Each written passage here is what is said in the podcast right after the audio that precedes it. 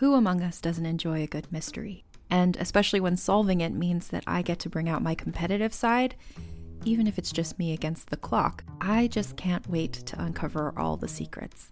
So June's Journey is a game that is completely up my alley, and I think you'll love it too. In June's Journey, a hidden object mystery game, you play as June Parker, who's on a quest to solve her sister's murder and uncover her family's many secrets. Each chapter brings you deeper into the story, and it's set in the Roaring '20s, so beyond uncovering clues, you get to experience the glitz and glamour of the time. June's Journey is definitely not a game I play mindlessly, which I love because I get genuinely invested, and a lot of it is a race against time, so there's a little fun added pressure of trying to find the clues as quickly as you can in each scene. There are also tons of ways to customize the island that you're on, learn more about the characters, and then new chapters are added weekly, so you really can't run out of things to explore. So if you think you're up to solve this case, download June's Journey for free today on iOS or Android, or play on PC through Facebook Games. June needs your help, detective. This episode is brought to you by Paramount+. Get in, loser! Mean Girls is now streaming on Paramount+. Join Katie Heron as she meets the plastics and Tina Fey's new twist on the modern classic. Get ready for more of the rumors, backstabbing, and jokes you loved from the original movie with some fetch surprises. Rated PG-13. Wear pink and head to ParamountPlus.com to try it free.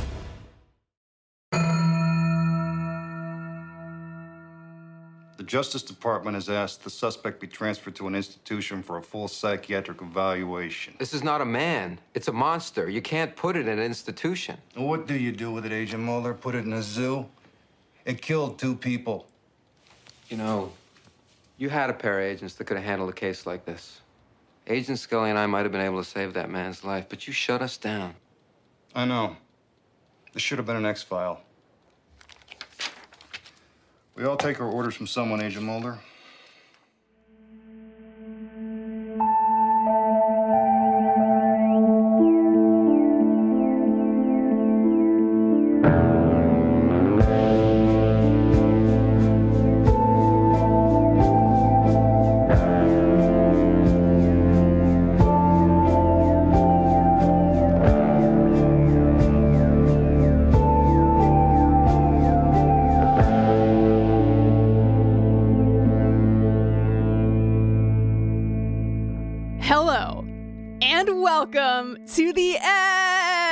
X-Files. That's the X-Files, a buffering rewatch adventure where we're watching and discussing every episode of the X-Files, one by one, spoiler-free.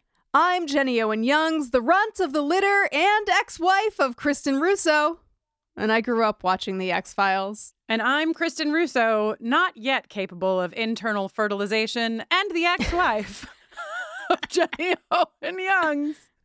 And I've only ever seen 26 episodes of The X-Files. Today, relatedly, we're talking about the most disgusting episode of television ever made, Season 2, Episode 2, The Host. The Host was shockingly written by Chris Carter. He said, more salamandy handy and more flukeworm, please.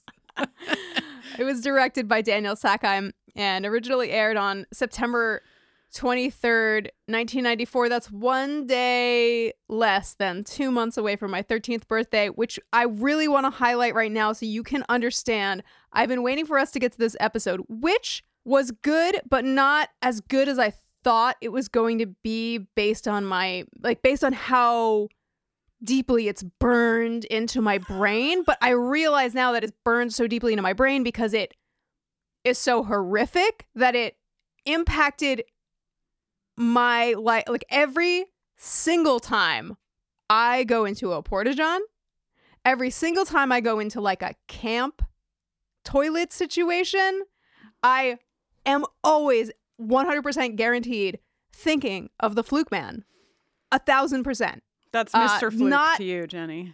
Not a semi-outdoor bathroom experience goes by without fond thoughts of the Fluke Man. I think that you're just desensitized from having been horrified at a young age because I made it to age 43 And now the rest of my life, I will be thinking about Mr. Fluke Man tunneling around in the sewer systems.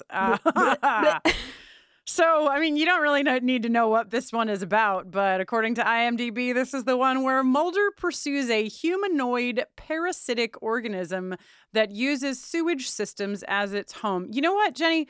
We talked a lot about the Master in season 1 of Buffy the Vampire Slayer, and I have to say, in the Who Wore It Best column, Mr. Fluke Man wins Fruit Punch Mouth. He actually completely annihilates the Master's use of Fruit Punch Mouth. So I love that you're giving him the title of Mister, even though he's genderless. Though, as we learned later, it's a genderless fluke worm, but there's something about adding Mister that makes it like cute and therefore a little less threatening.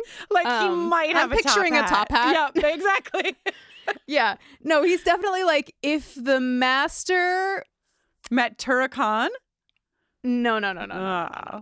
Well, kind of. Okay. They're kind of like in the same zone though. But like if as we see them in Buffy, they've been like out in the arid desert heat for a while, right? And then they like go to a spa. Right. And like exfoliate. No. And steam and everything, and like really allow a lot of moisture to come to the surface. Yeah. That's Fluke Man. Okay, and then I'll stop talking about Buffy because we're here to talk about the X-Files. But it's like almost as if the Master sat in the tank that Balthazar had, you know, for a little while, shrieking, ladled, moist in the front. Yeah. Okay. We lost a producer on this episode, Jenny, so why don't you explain to the good folks how that happened? Here we go. Producer LaToya gives this episode 5, but really higher than 5 out of 5. I hate this show. I'm quitting the podcasts. LaToya, I'm going to just read LaToya's notes because I think they're all worth hearing. Before I even saw this episode, seeing the Fluke Man image on the fandom wiki, my first thoughts were, I don't think I'm going to be happy. Or maybe it will look goofy. But then I made sure to delay my watching of the episode because I knew what was in store. Here's how I broke down the numbers to get my rating. As soon as the X-Files theme started. This scene after that opening, we're already at 2 out of 5 people. I stand by my rating for the premiere. Maybe little green aliens just don't do it for me. As for my notes on the opening, I highlighted the score, which was in full force this episode in a positive way. These are some gross-ass sailors. This is a gross-ass episode. I can already tell. Okay, then the next note is Autopsy O'Clock. The score plus the sound of removing the rib cage. Oh, sorry. If you're listening to this podcast, you've signed up. You signed up for it, okay? Is this now 2.5 out of 5? I'm upset. Okay, the worm coming out did jump scare me 3 out of 5. Next note, the bathroom pre-shower. No, ew, no, he spit out the blood with the toothpaste. No, it looks like a tongue. I hate this show. 4 out of 5. Agree. In the sewage facility, and now I see it. Stop it, showing its mouth. It's like if the Master was scary. Nice. 4.5 out of 5. U.S. Marshals loading Fluky up. I don't like it. I felt so bad for them. We'll get there. Now it's in a porta potty and goes into that toilet. I don't like it. Using that tubey thing to get Fluky baby. Motor sputtering in parentheses. I don't like the sound. The end. In the sewers. It's back, baby. Frowny face. Please never make me watch this episode again. I honestly think, Jenny, that we should all get hazard pay for this episode. You know, like I feel sure. I feel like our rates go up for an episode like this. Yeah. So sorry to everyone at home who watched. So sorry to producer LaToya for enduring this episode. Almost sorry to my good friend Kristin Russo, but you know. It's something only a best friend could do to someone else, you know? Okay. Before we get into the detailia, let me tell you, Kristin, that there are no less than 5 people in this episode who have been in other roles in other episodes of the X-Files already. I know at least one of them, Jenny. Why don't you tell us all of the repeats? These are all people playing different parts, right? Yeah. We've got Don McKay playing Charlie, who previously played Warden Joseph Cash in Beyond the Sea. We've got Mark Bauer playing Agent Rizentine, previously played Man in Suit in Ghost in the Machine. We've got Gabrielle Rose, who's playing Dr. Zanzola, who previously played Anita Budahas in Deep Throat. We've got William McDonald playing the federal marshal, who previously played Dr. Oppenheim in Fallen Angel. And we've got Hrothgar Matthews, man on phone, who previously played Jack in The Jersey Devil. I just want to say, whoa, Hrothgar is a name. In Skyrim, you have to go talk to the Greybeards at High Hrothgar. Oh. And I had no idea that was like High Dave. That is so many people coming back to the set of The X-Files. For different roles. For different roles, exactly. It wouldn't be as weird if they were coming back to do their role again, but... If they're up in Canada, so they're, you find somebody who works, you want to bring them back. Yeah. It makes sense in an era when people are not binging and watching everything under a magnifying glass. Yeah. And I didn't notice most of the repeats, honestly.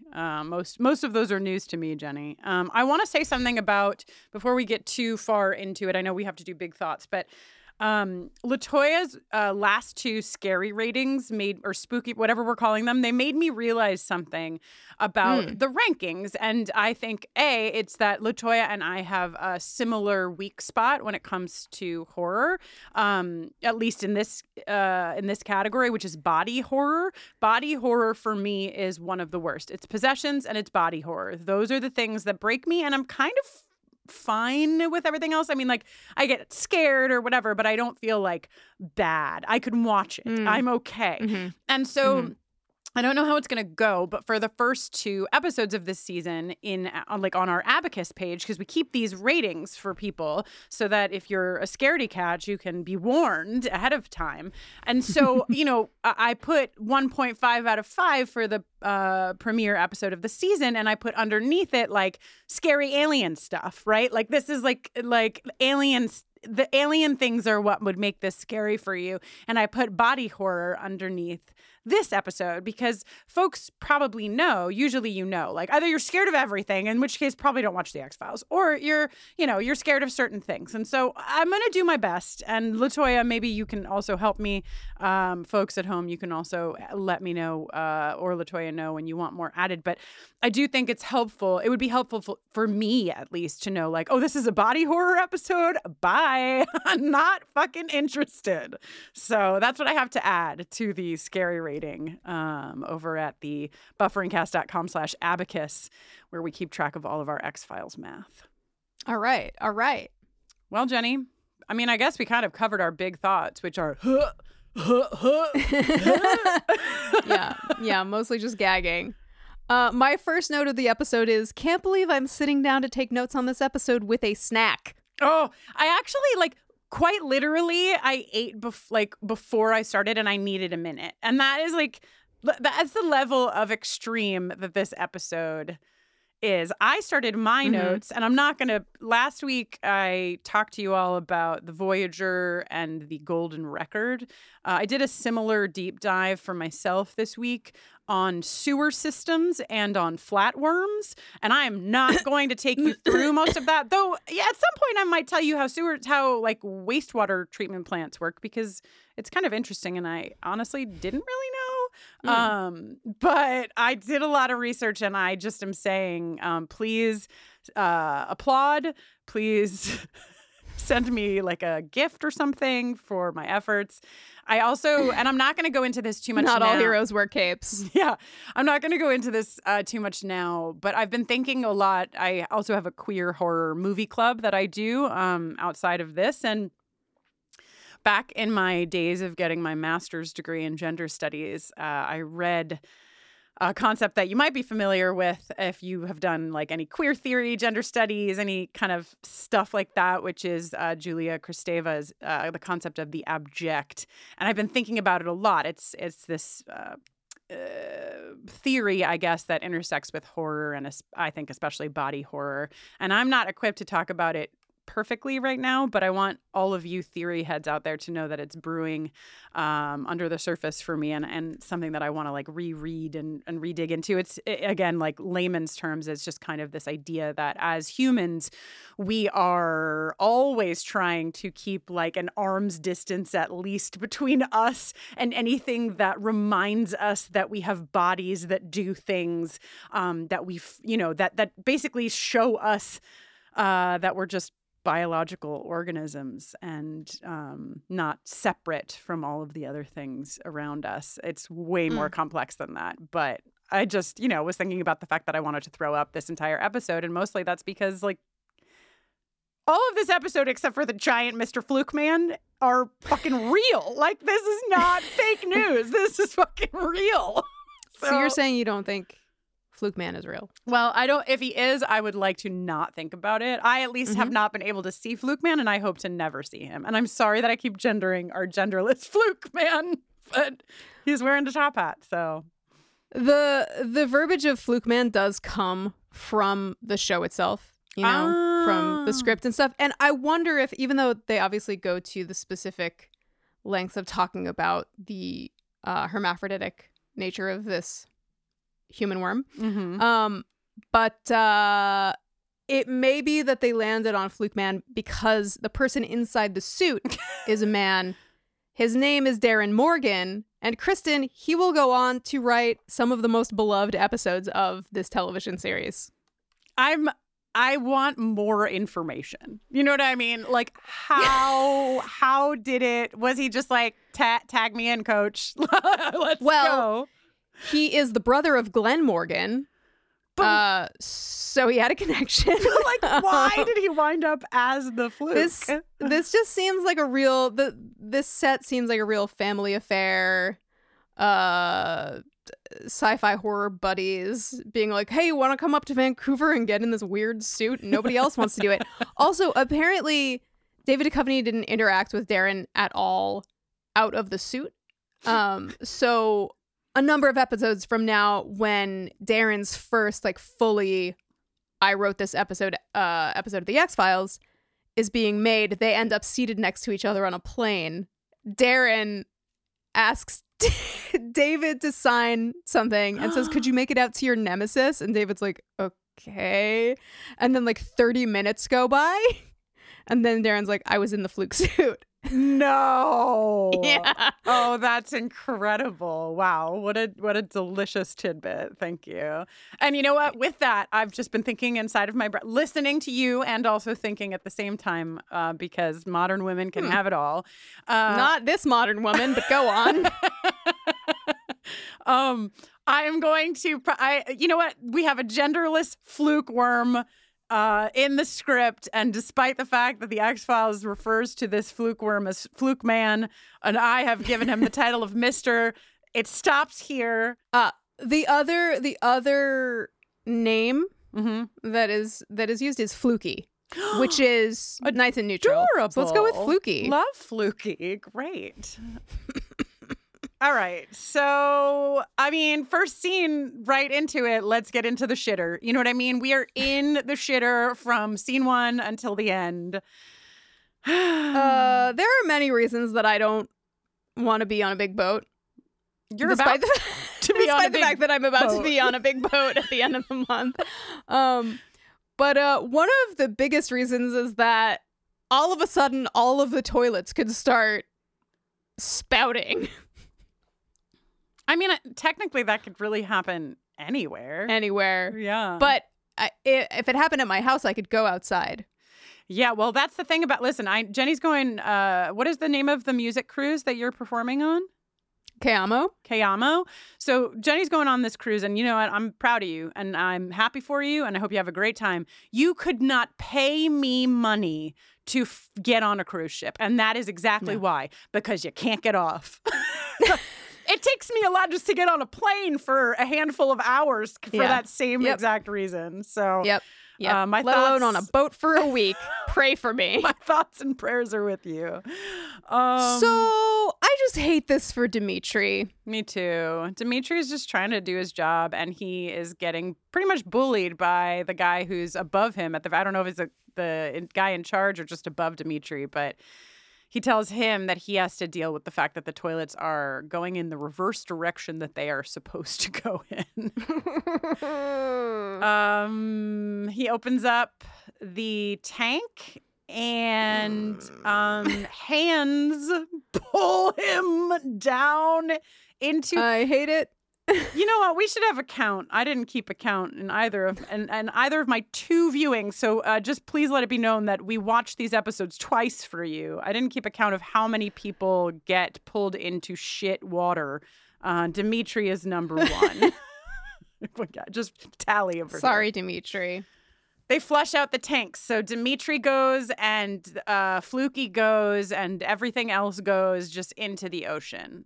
Is that? Can you just... do that in the ocean? Just I looked up sewer systems, but I didn't look up what do you do with the shit on a boat. I'm going to guess you're not supposed to. You're probably supposed to, like, when you dock, there's like much like a tour bus. Right. And we all recall when Dave Matthews did not observe this sacred rule. You go to a, special place where you evacuate the holding tank and credits. Wow. If you just started the episode, I encourage you to hit pause and write down as many words as you can think of that Jenny might use to describe shitting or flushing or anything like that. Write them all down and see how many you can get. It's kind of like bingo. Okay. I refer to, and we'll probably never see this location again, but I have now named this location Mulder's Hovel. Okay, so he's, according to the, locator pop-up, this surveillance setup is at the Longstreet Motel. I don't know what, is he in the basement? It's so creepy, it really is. He has really accumulated quite a lot of filth around him. Chinese food containers, empty soda cans, 1 million sunflower seed shells. He's making little satellite dishes out of styrofoam cups and pens and then repurposing them to be little sunflower seed soccer goals. This man needs a lady partner. Stat. Wow. Fucking bring in the lady to clean up his sunflower seeds. No. I just think if Scully were there, he would never let himself descend into filth like this. Right. Jenny, I got really concerned for Mulder in this episode because it's the second one in a row where the man is eating the amount of sunflower seeds that I just don't think a human body should ever have to digest. And I know that we have a lot of shit to talk about in this episode, literally. But when I said, what happens if you eat too many sunflower seeds? The top answer was eating large amounts of sunflower seeds has the potential to lead to stool loss or obstruction. Besides constipation, eating an unreasonable amount of sunflower seeds can cause abdominal pain and nausea. And I thought, what an episode for this man to be blocked up. You know what I mean? Like, just surrounded by shit, but can't shit. Mulder. Everything you said doesn't sound like anything to me. All right. Mulder has been reassigned. Hallelujah. Cheers. Poor Agent Bozoff has to sit down in all of Mulder's accumulated, drifted garbage. Is this the first time that someone has said, treat yourself to someone else? Because that is what Mulder says. And I was like, I checked my watch. Like, damn, 1994? Okay. And it's important to note that Skinner specifically requested Mulder for this case. Yes. He did. It's also important to note that just as Jenny said, Mulder's haircut looks even worse in episode 2. I promised you that it would. In episode 1.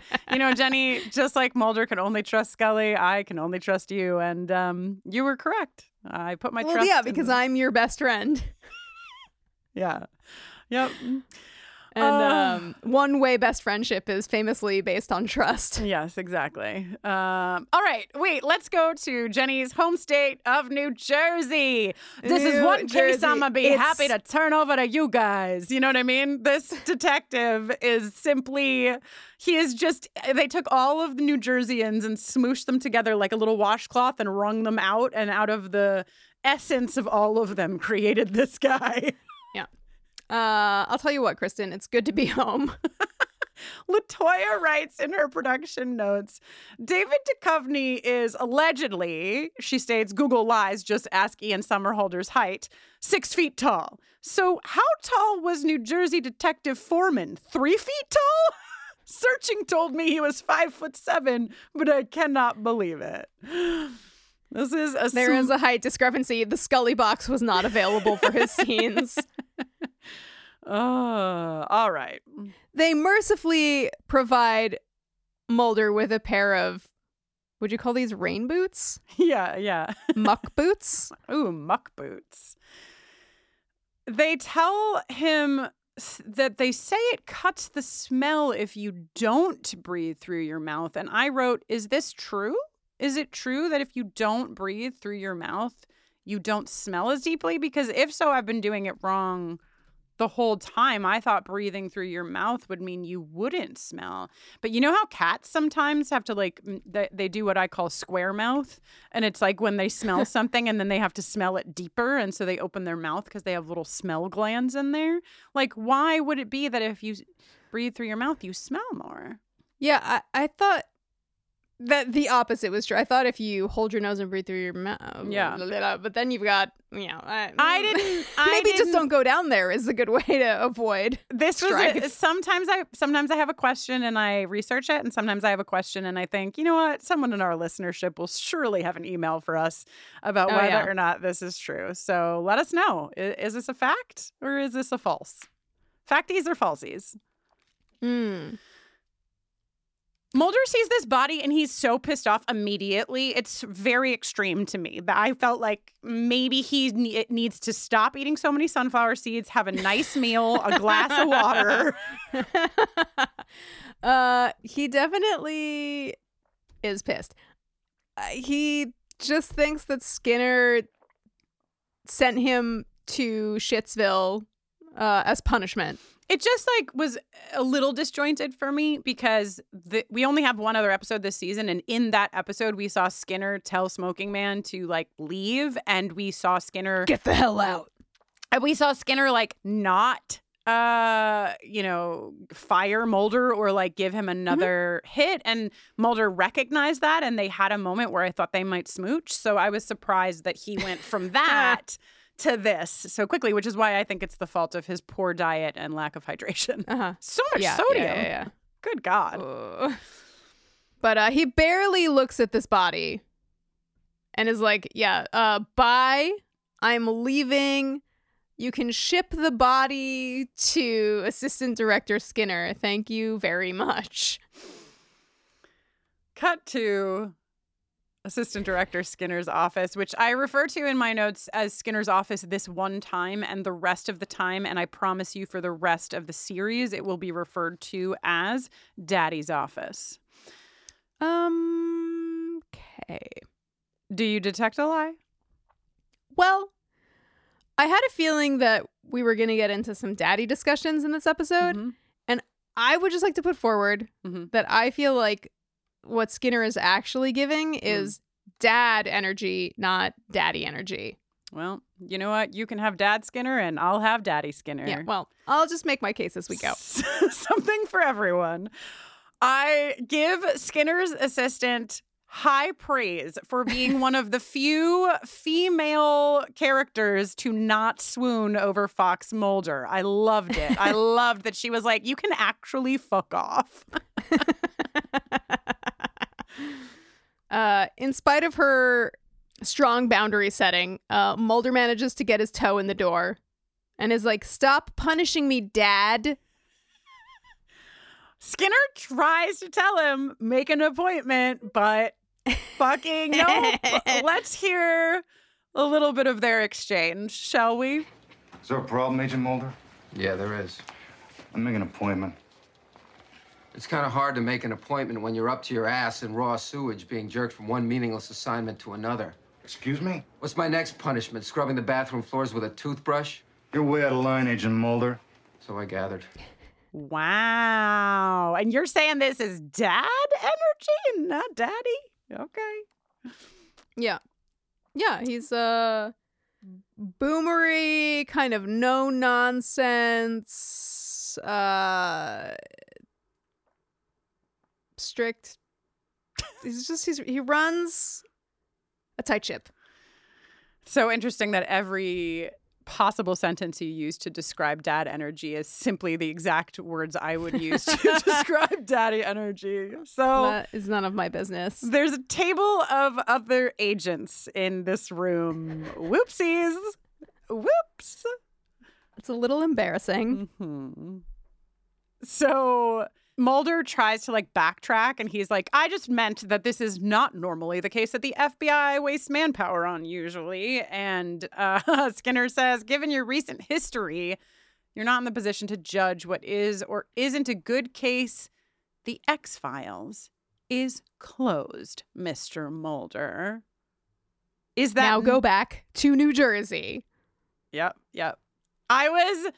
I was fanning myself in this. When Skinner says to Mulder, is that not clear?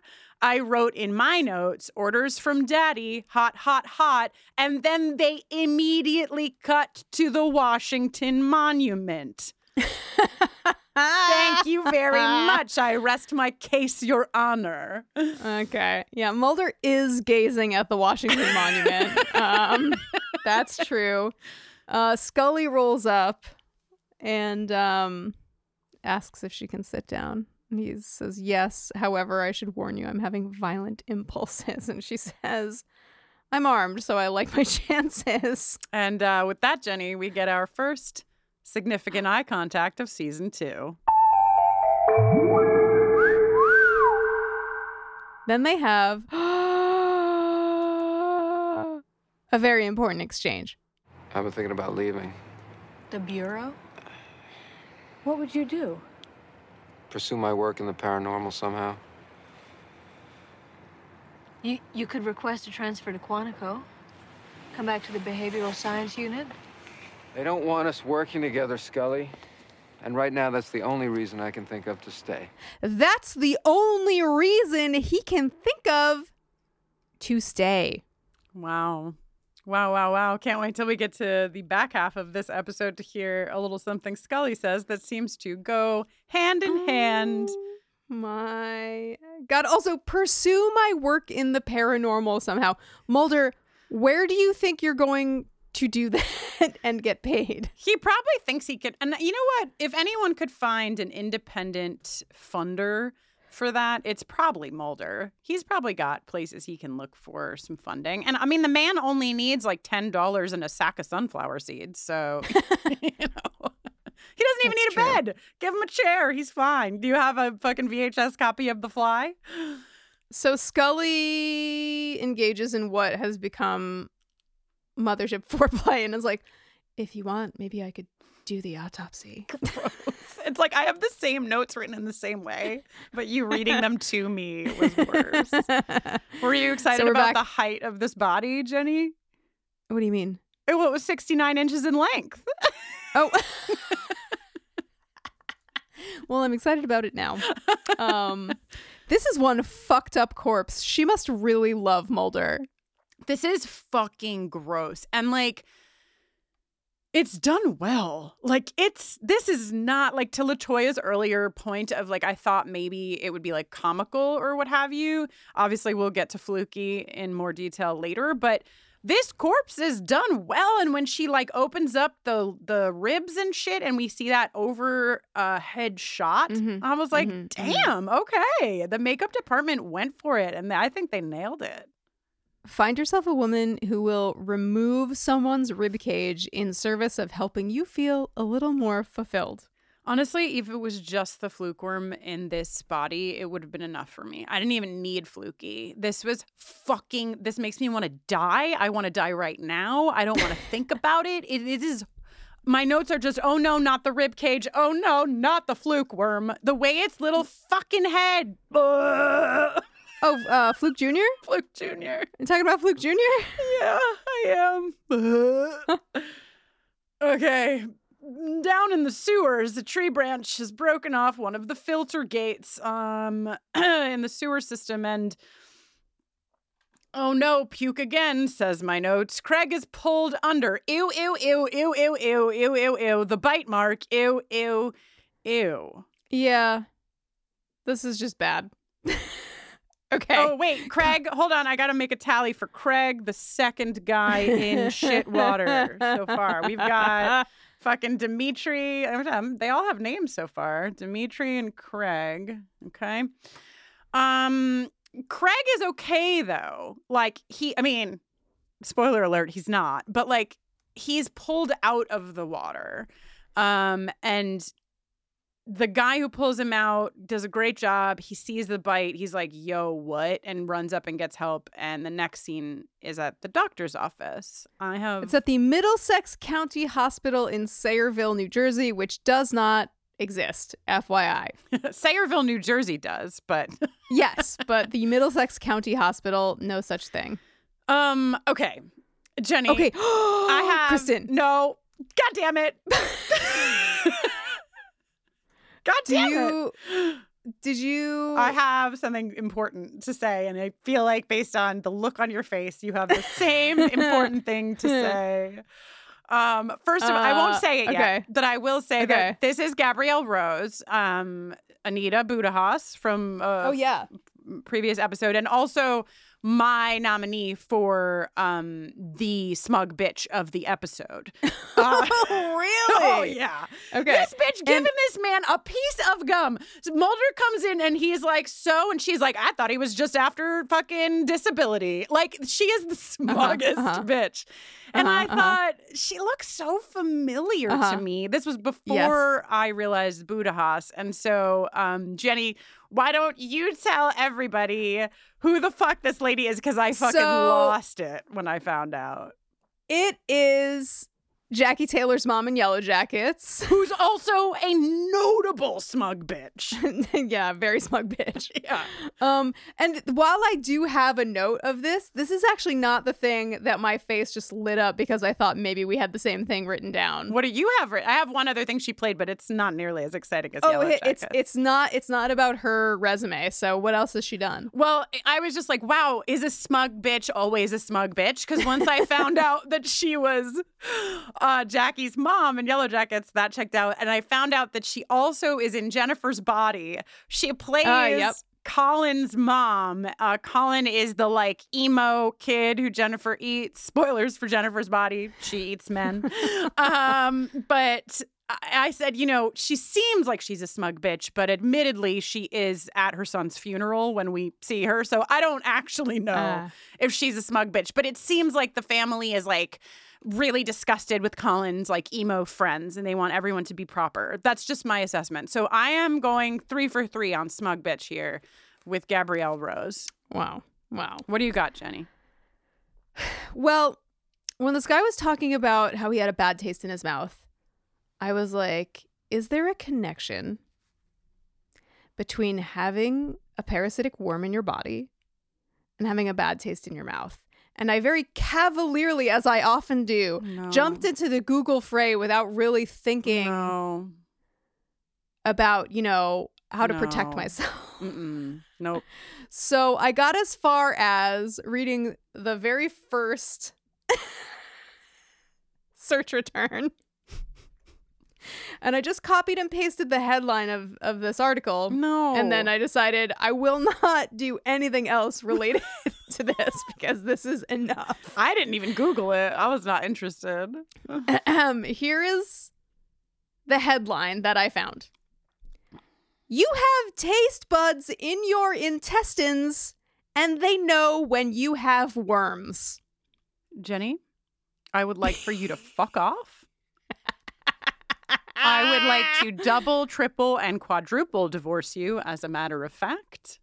And I am now seeking a new co-host, one who will not read headlines to me about that fuck off on behalf of our listenership. Fuck off. Whew. Okay, so moving right along and pretending that never happened. Uh-huh. Scully calls Mulder on his cellular telephone in the doctor's office to report in on the parasite.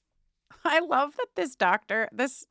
Smug, has looked at this man's back and didn't even consider it as a bite. Like, she just bandaged that shit up and was like, antibiotics and gum seems like a good day.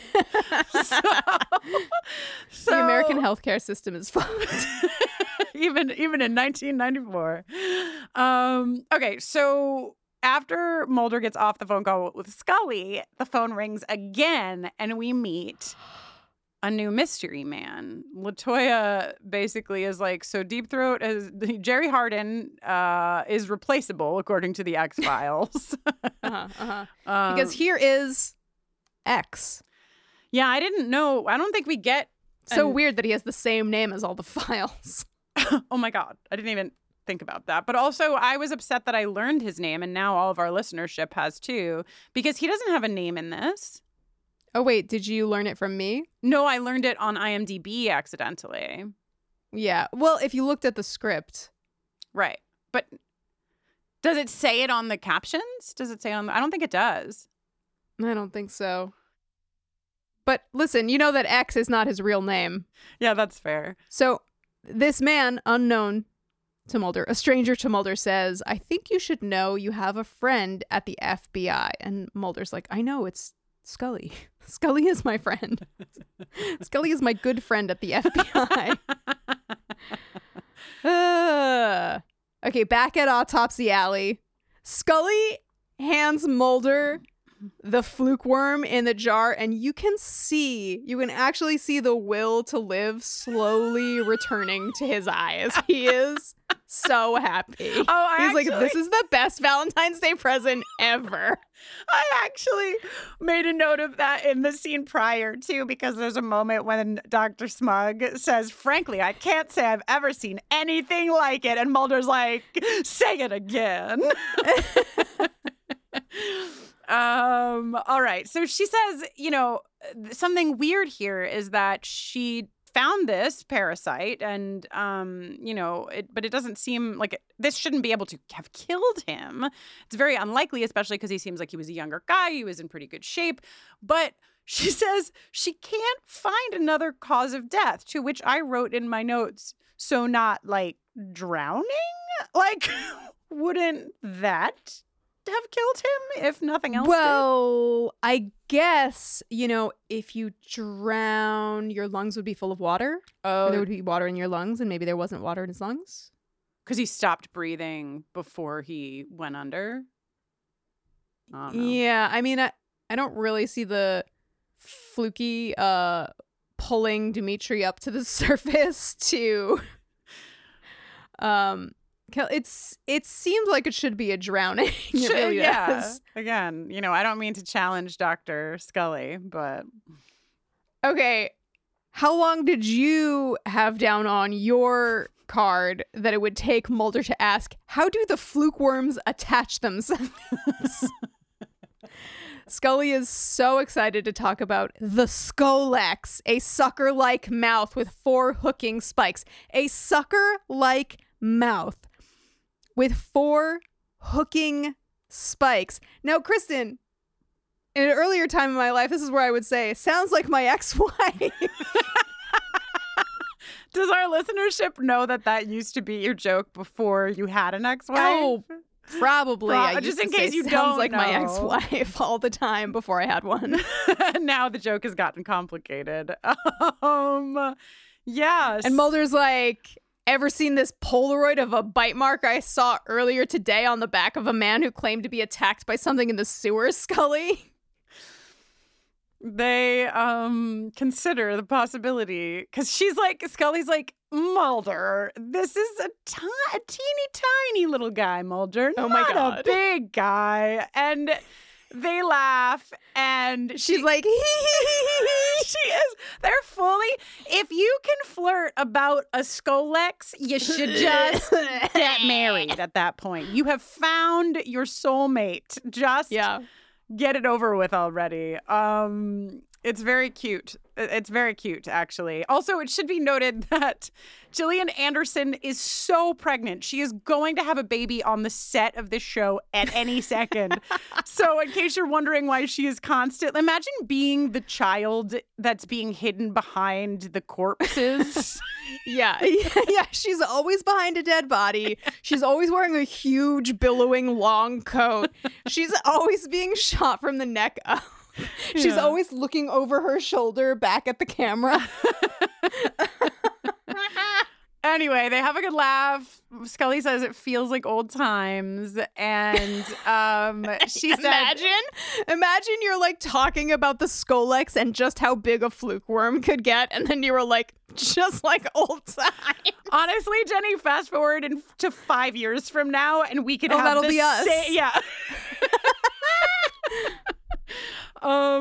Scully says that these are not creatures that go around attacking people. Like, their mission is really, I mean, she doesn't say this here, but their mission is to, like, procreate and survive. You know, they want to get inside of the thing that will sustain them, and they don't want to just kill people. And Mulder says, well, that's good.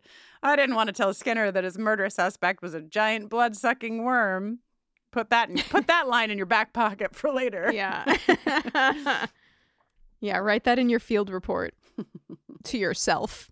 This scene ends with Mulder saying to Scully that he doesn't want her to, like, launch this campaign for him because he thinks that she is the reason that he got this call from inside the FBI. I don't actually understand what Mulder's brain did here, but regardless, Scully is like, I wouldn't betray a confidence. I wouldn't, like, talk to people about you without talking to you first.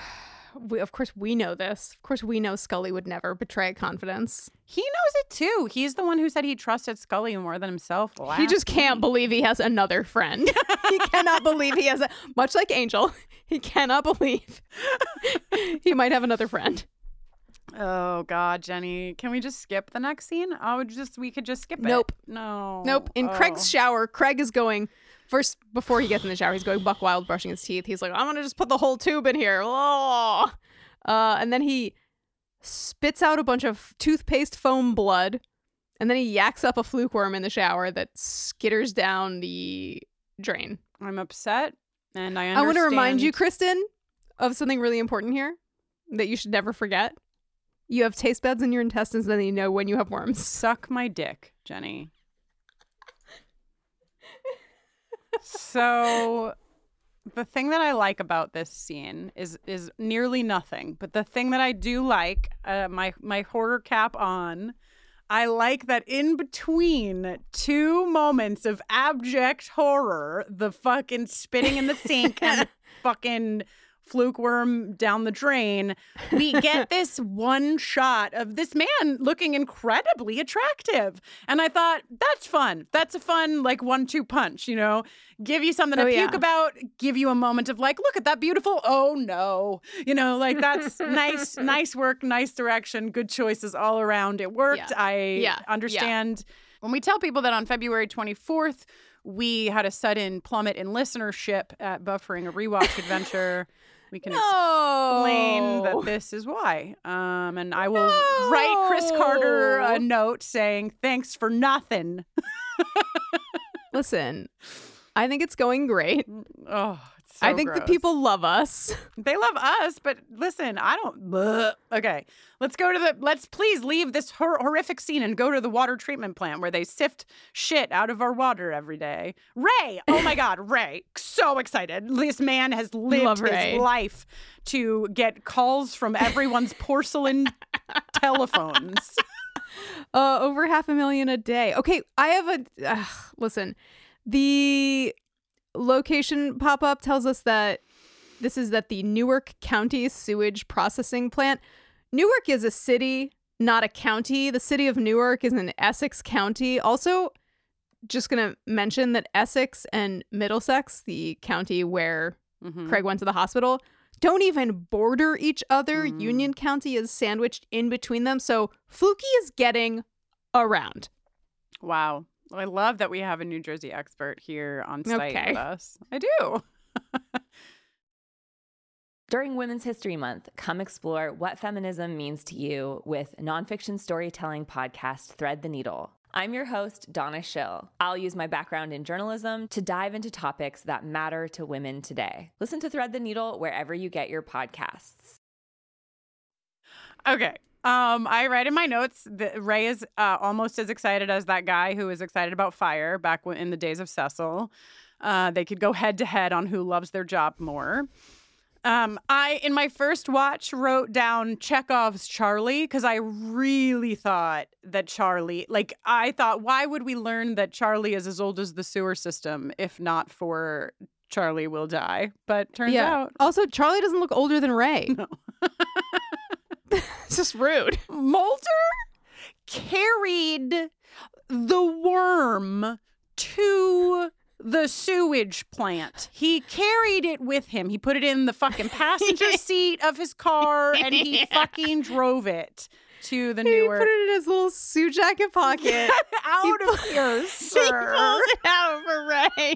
He's like, ever seen one of these? And Ray says, looks like a big old worm. Like, Mulder, you could have just told him what you found. You didn't need to fucking show it to him.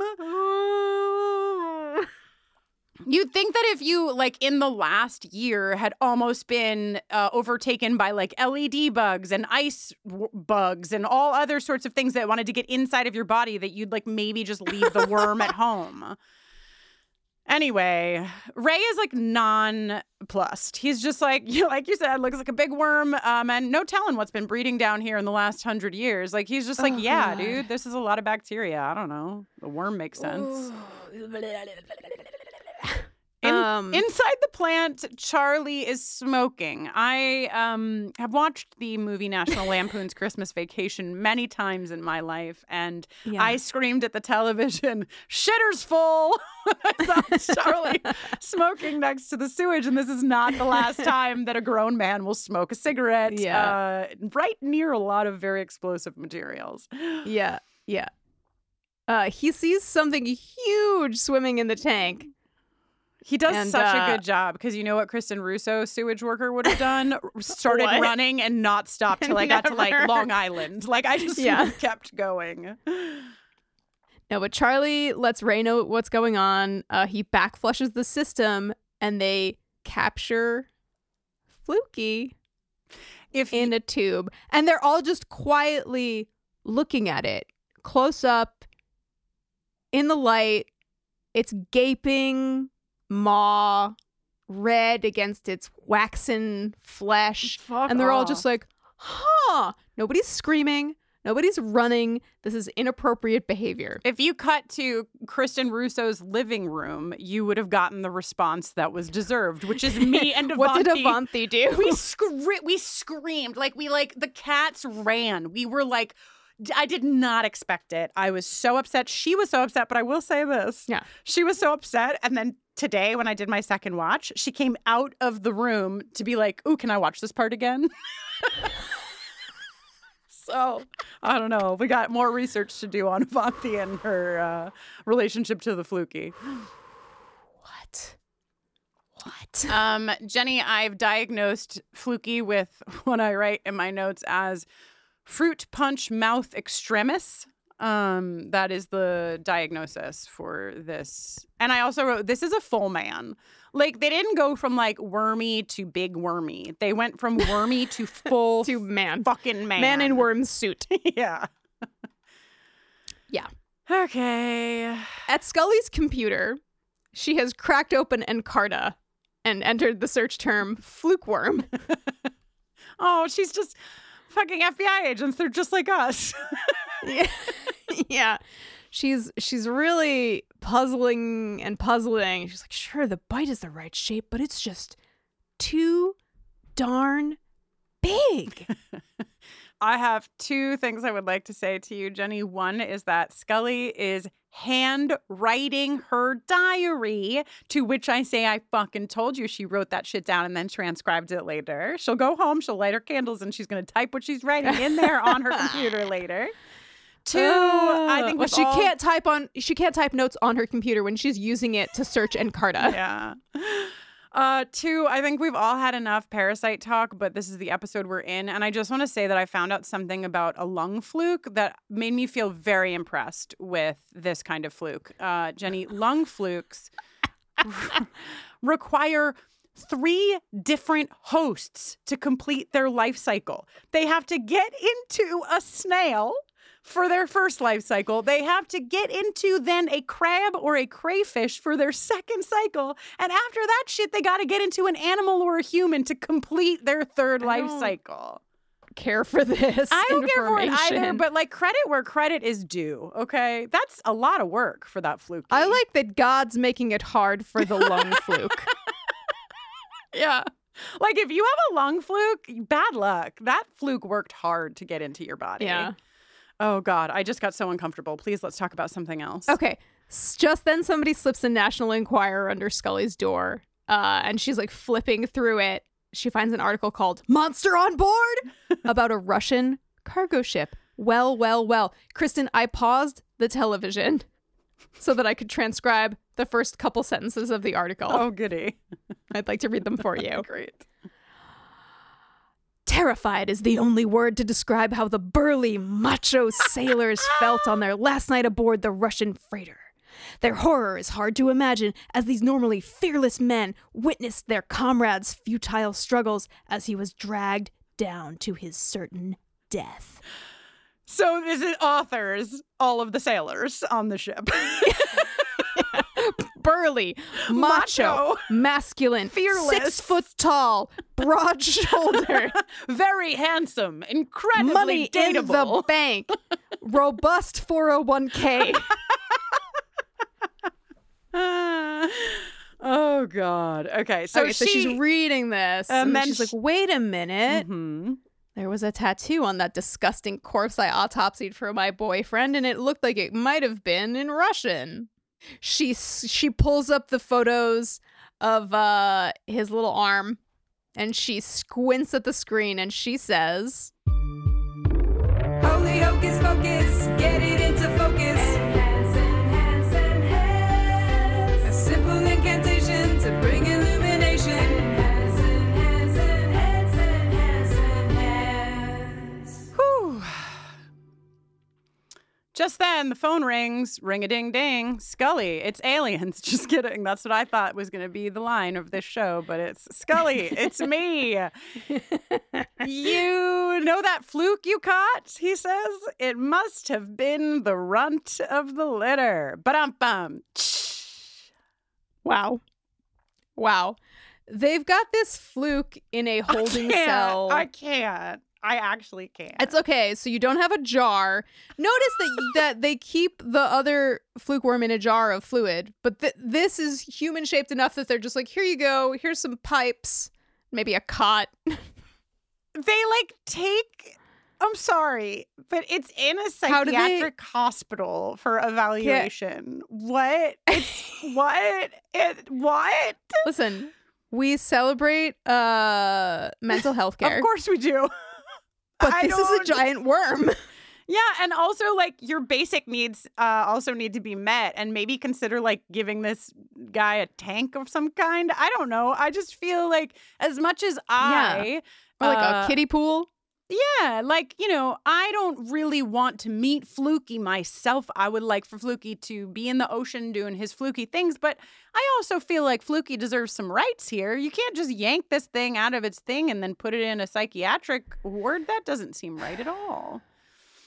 So Scully and Mulder are pressed together looking through, skinny little window in the door. And he's like, you know, check it out. Look at the giant fluky. Look. And then he says, a little too loud, if you go back and review the audio. Oh, my God. I don't know if you can see it from here, but it has no sex organs. It's genderless. Plenty how men these are often hermaphroditic. Mulder, this is amazing. Its vestigial features appear to be parasitic, but it has primate physiology. Where the hell did it come from? I don't know. But it looks like I'm going to have to tell Skinner that his suspect is a giant blood-sucking worm after all. Jenny, there is no universe in which fluky behind a when Mulder says, "I don't know if you can see or not, but it has no sex organs." I'm like, clearly she can't see that, Mulder. You're looking through a tiny round window at a fluky that's hidden behind a pipe. This was an interesting choice of line for them. This, I think, might be my favorite moment to date in the X-Files, that they have put this worm man in a room behind a closed door. Also, do you think that Fluky and Toomsy ever met? Do you think they ever hung out? Because there was a lot of pan downs where I was like, "Oh, do you think little Tooms' little glowing eyes ever popped up next to?" Anyway, Kristen, right. No. So they talk about the identity of the guy. Scully says his name was Dimitri, and the reason I know that is because someone shoved the Inquirer under my office door, and she says, "I guess you really do have a friend." And then what does she say, Jenny? She says she'd consider it more than a professional loss if he decided to leave, which I love. And what I love even more is that the camera cuts to Fluky, who is listening, even though this is absolutely none of its business. Cut to Fluky's diary. Fluky fucking ships Mulder and Scully. All right, back in Daddy's office. Okay. I'm sorry, Jenny, but I have to tell the truth. It's part of my job. Okay. Mulder, so fucking Skinner is like, everything looks in order. And Mulder's like, it's a fucking worm, dude. Like, why don't you care? It's a worm man. I love that Skinner is like, I had my reaction to the fluke worm. And on my own time. On my own time. That's not for you. It's not for you. He says, this meeting is to evaluate your work. This is the sound clip that we started the episode with, because this is kind of the core of the whole thing, right? This episode, I mean, I haven't seen episode 3 yet, but this episode seems to be here to underline the fact that there is an actual need for the X-Files, because you cannot prosecute a worm man, okay? You just can't. And you need... Yeah.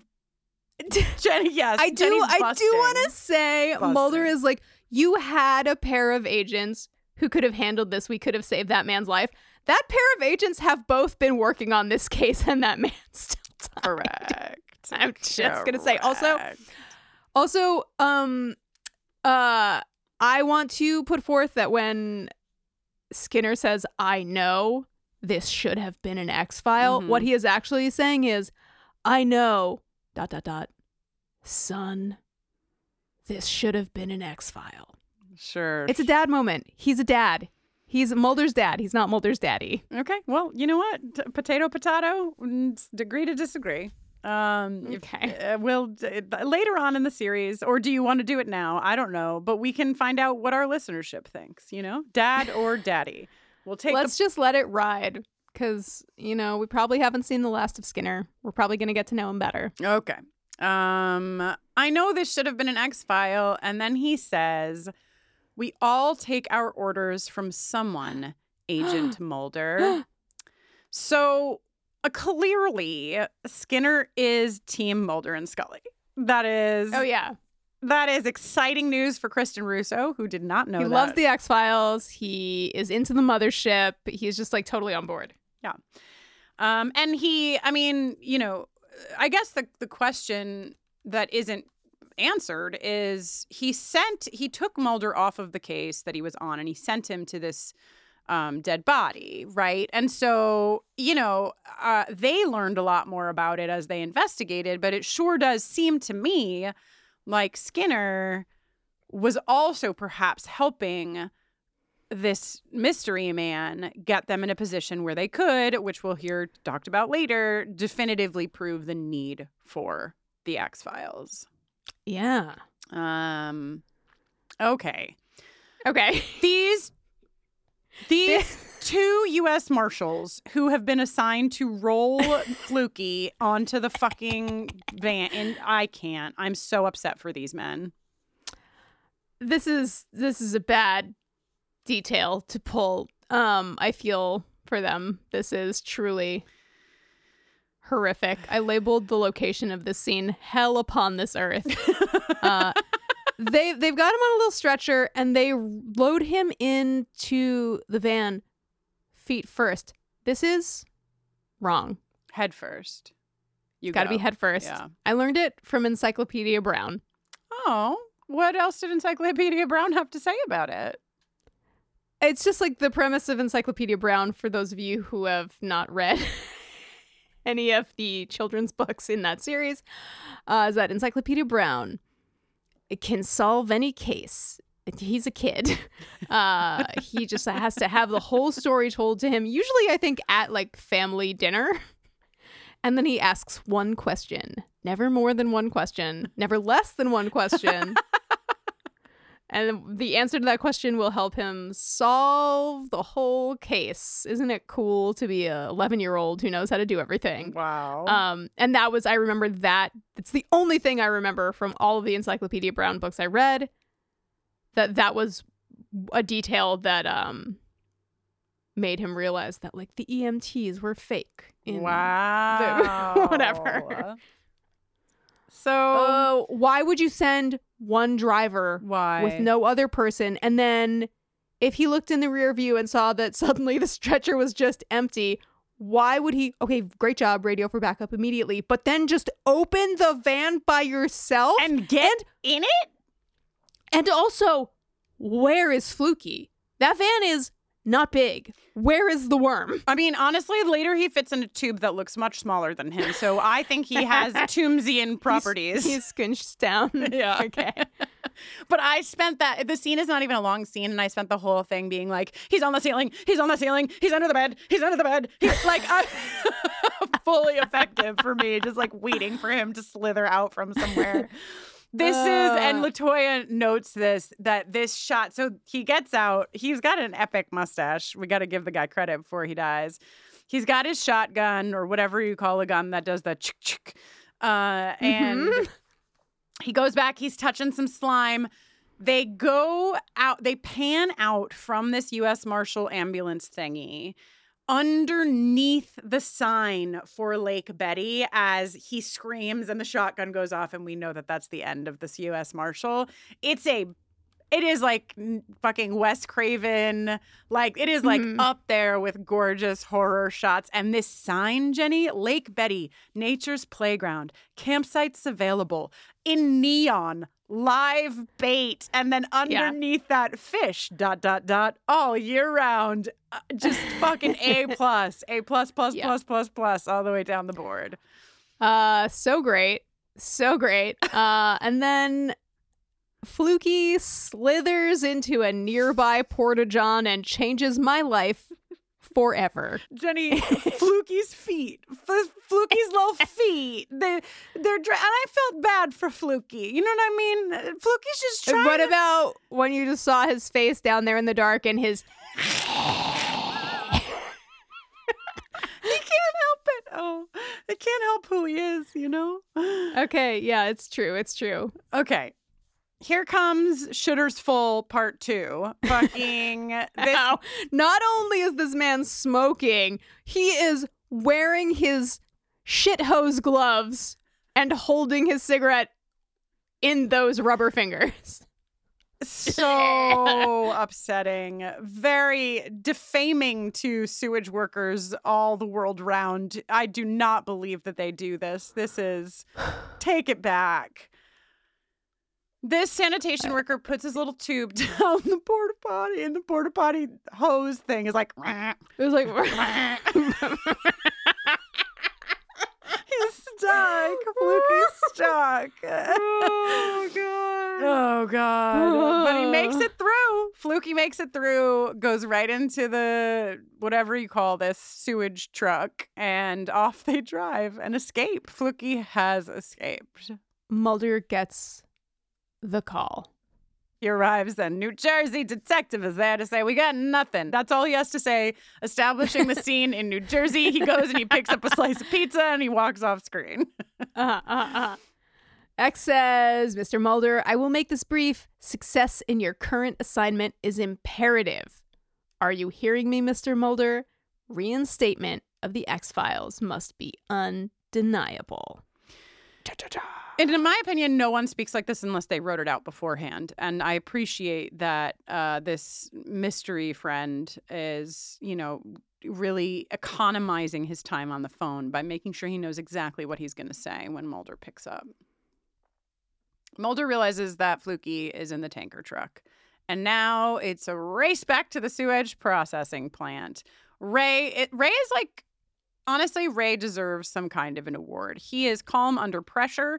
He is ready to go. He does not even asking questions. He doesn't even care. He's like, listen, 3 of the 5 trucks have come back. They've already unloaded. It's impossible to say which one is which because they don't keep good records. So we're just going to have to be on Fluky stakeout here in the sewage plant. Fluky stakeout. I keep calling it a sewage plant. And it's pretty sure it's like a water processing plant, but whatever. Actually...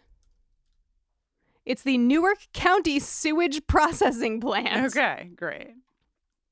Okay, so somebody has seen something. Mulder and Ray go screeching to the closest manhole to the position.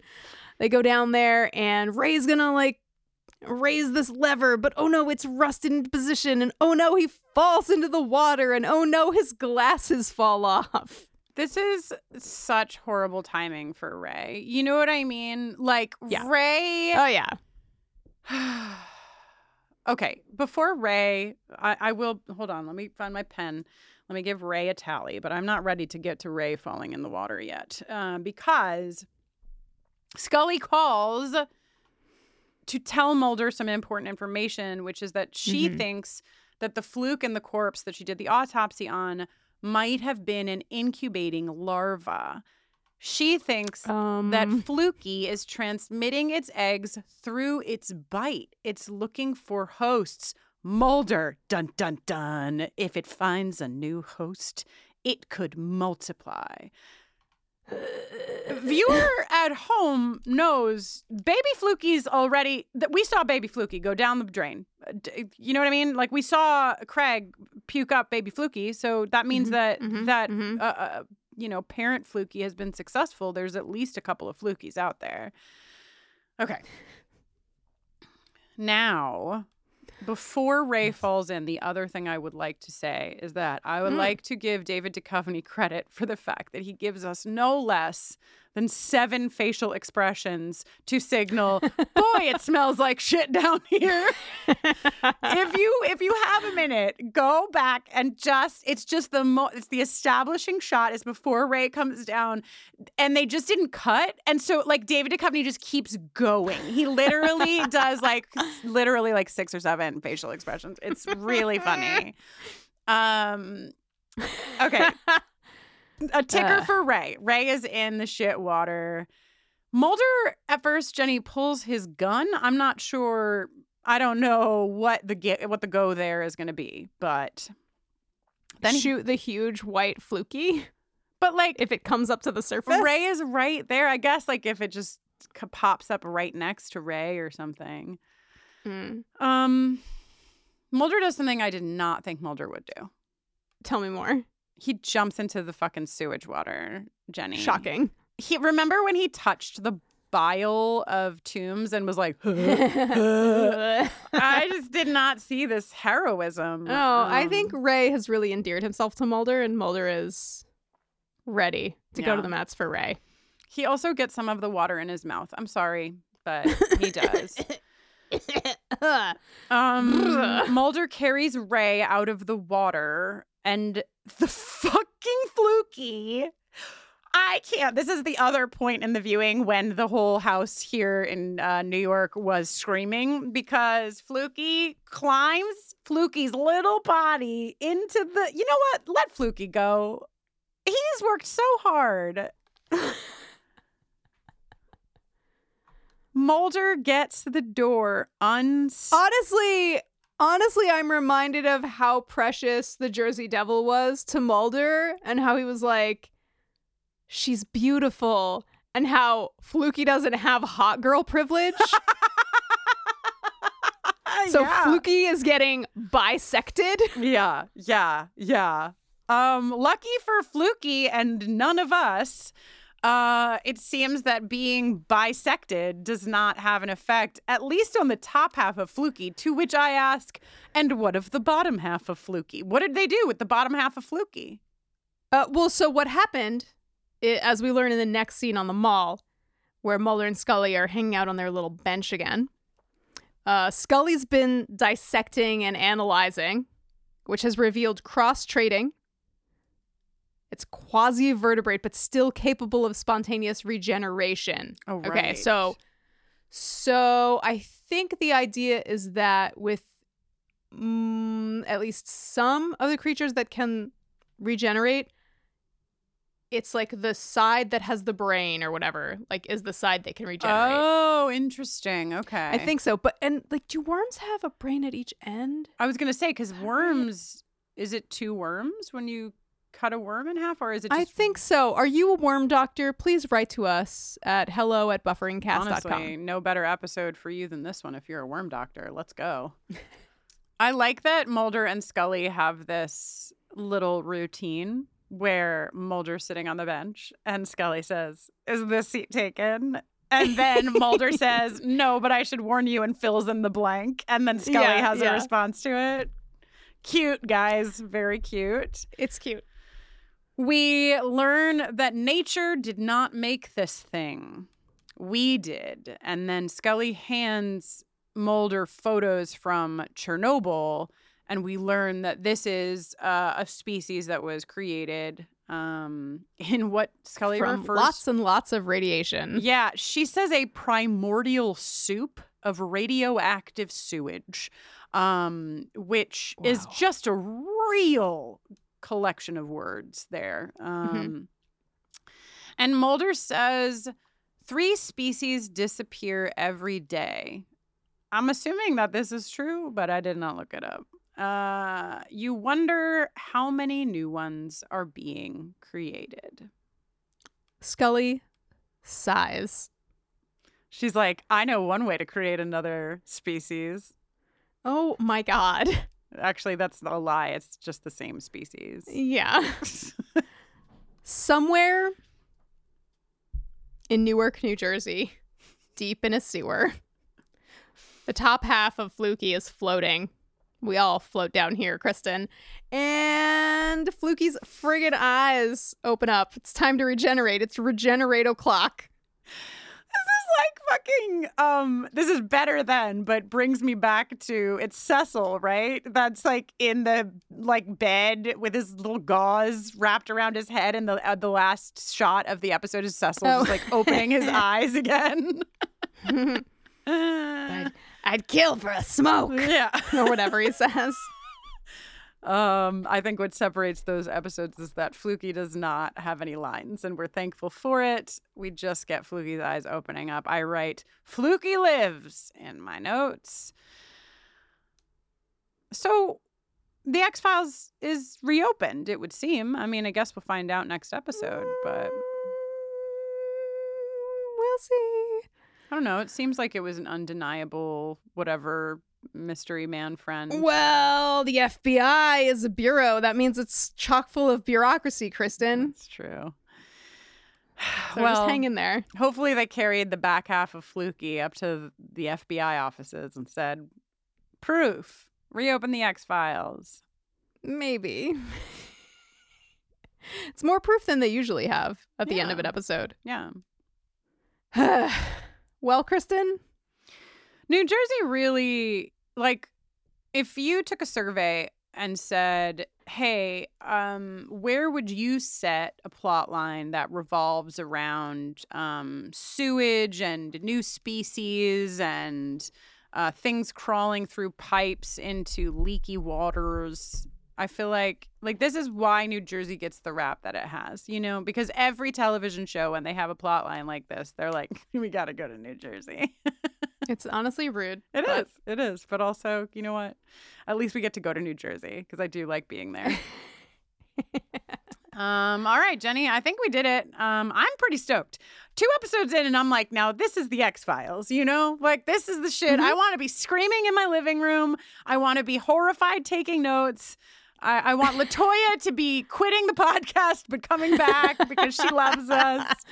This is the shit that I signed up for. Speaking of what you signed up for...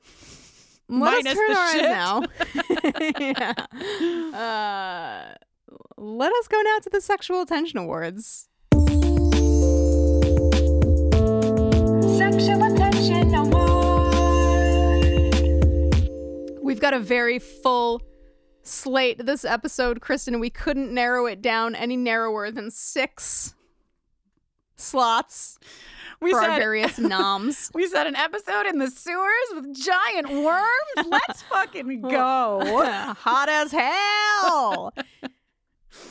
In slot number 1, you've got to love a devoted boyfriend.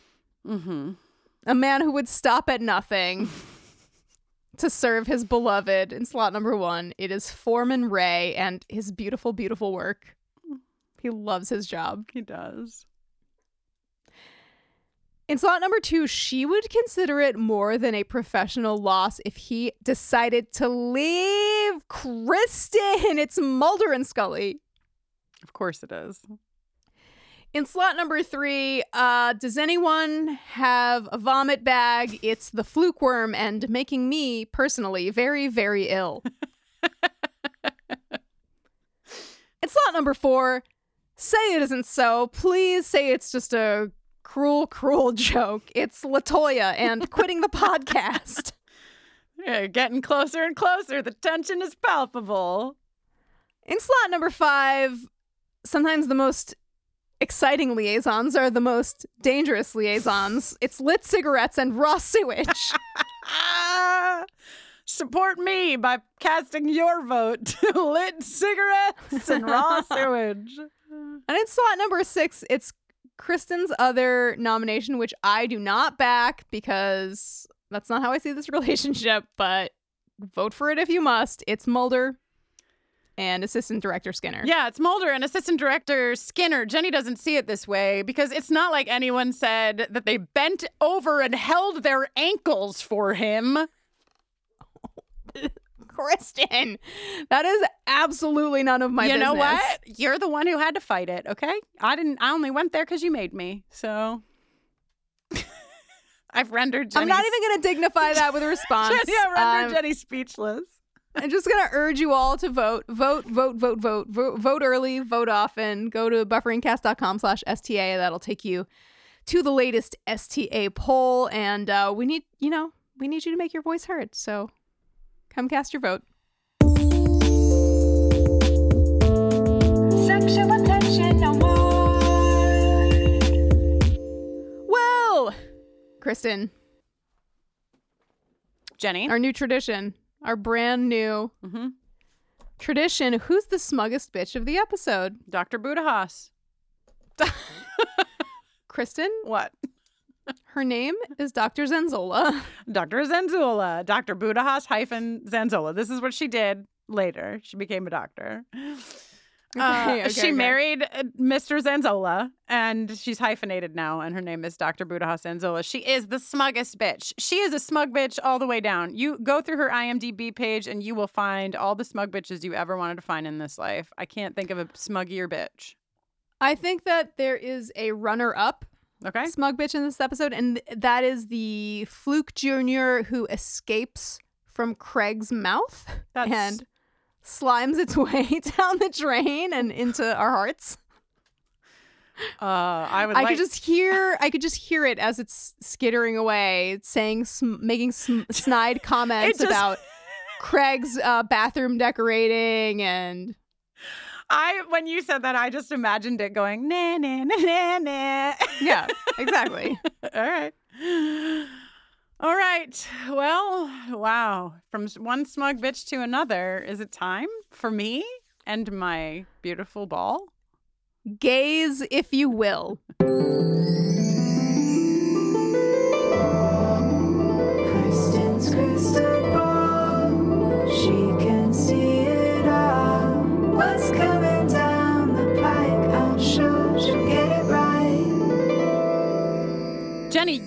have a question for me today. I do. I'm going to try to predict the plot line of the next episode. I will say, reflecting back, thank God, there was no dinner party in this episode. Because I thought perhaps we were going to get a New York Timesian wordplay on the host. But we didn't. And I'm glad for it because I did not want to see anyone eat anything. I myself didn't want to eat anything. So the crystal ball. Certainly not. The crystal ball was wrong, but also maybe I was wrong in my interpretation. Maybe when the crystal ball showed me a dinner party, it was saying this: you do not want to have a dinner party before you watch this episode. So, yeah. Blood. Honestly, I'm really coming up. I'm coming up with just that there is something infecting the, like, there's a blood drive in outside of D.C., maybe in Virginia. People are getting sick. People are getting really sick, Jenny. And we find out that there's been some cross-contamination with unidentifiable blood. And when I say unidentifiable blood, I mean that this blood doesn't look like human blood. It looks different. Okay. That is all. I love it. When is Gillian Anderson's baby born? How many more episodes does she have to walk around carrying this child in her You're just going to have to wait and find out. Okay. You're just going to have to wait and find out. Sorry. All right, so hit me with your crystal ball question. Okay. It's really kind of a follow-up sort of assessment question. Okay. When we covered the Jersey Devil, the crystal ball told you that we had not seen the last of New Jersey within the context of the X-Files. How does this episode hold up to whatever your next New Jersey episode expectations may have been, if you recall? I don't recall. Did I say? Can you read back the tape? All you said was that there will definitely be another New Jersey app. Jenny, I don't know what my past expectations were, but I would say that this hits a lot of the things I would imagine had been in my mind. We have a detective with long flowing locks and a thick accent. We've got men smoking cigarettes in their sewage. What we are lacking for me is a strong Italian woman who is either a detective or some other. I really think that when we go to... She's actually stationed in Buffalo for some reason. Yes, yeah. But other than that, I think this does a New Jersey plot line. This is what I would expect from New Jersey. And again, we've done New Jersey twice in 2 seasons. We're going back. I think New Jersey will be a place that we visit with some frequency. It's also not that far away from D.C., you know? It's not that far. Enough weird stuff happens there to have spawned an entire magazine. Exactly. I'm sure we'll be back again.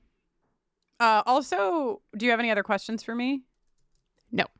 My crystal ball is very suspicious about the self-identifying marker of friend given to us by this mystery caller. I trust Skinner. My crystal ball and I trust Skinner. We don't know how we feel about Mystery Man yet. Not ready to trust friendship by one inquirer being pushed under the door. Not quite ready yet. Okay. All right. Well. Good God. I need some mouthwash. I'm Jenny Owen Youngs. God, as long as it's not a tube full of toothpaste. And when I'm not watching The X-Files or Buffy, I am usually making music. My latest record is called Avalanche. You can stream it or buy it if you're so inclined. I have some New England dates coming up in May, looking at you, Boston, Portland, Maine, Portsmouth, New Hampshire, Northampton, Massachusetts. Get tickets and info at jennyowenyoungs.com, and you can always feel free to give me a shout or file formal song requests for the aforementioned shows on Twitter, Instagram, TikTok, at Jenny Owen Youngs. I am Kristin Russo, and when I am not researching the sewer systems and how they work, fluke worms, or other delightful material like that, I am often working with and for LGBTQ+ communities. You can learn about that work that I do over on my website, kristinnoline.com. That's KristinNoeline. Use that spelling to also find me on socials and come hang out with me. I've got a book club and a queer horror movie watch club that happen monthly. So if you want more, if you'd like more horror, they'll come right on this way. Buffering, a rewatch adventure, is on Twitter, Facebook, Instagram, and TikTok @BufferingCast. You can drop us an email at hello@BufferingCast.com or write to the Crystal Ball at crystalball@BufferingCast.com. You can support the work we do here by becoming a patron of ours. We would love it if you did. Patreon.com/BufferingCast, or everything that you need to find is always on our website. This episode was produced by Kristin Russo, Jenny Owen Youngs, and begrudgingly by LaToya Ferguson, with support from our consultant, Mackenzie McDade, and it was edited by John Mark Nelson. And Jenny, what would you say about the status of this X-File? The status of this X-File is currently receiving calls from 560,000 people a day on the porcelain telephone.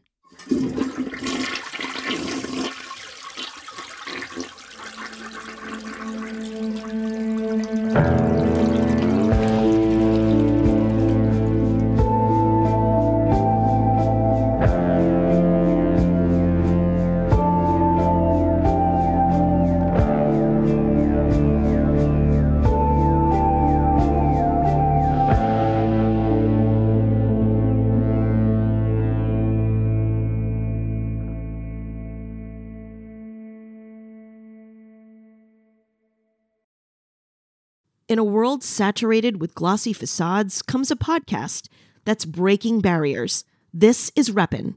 It's where we do a deep dive into subjects like belonging, to mental health, to courage, and more.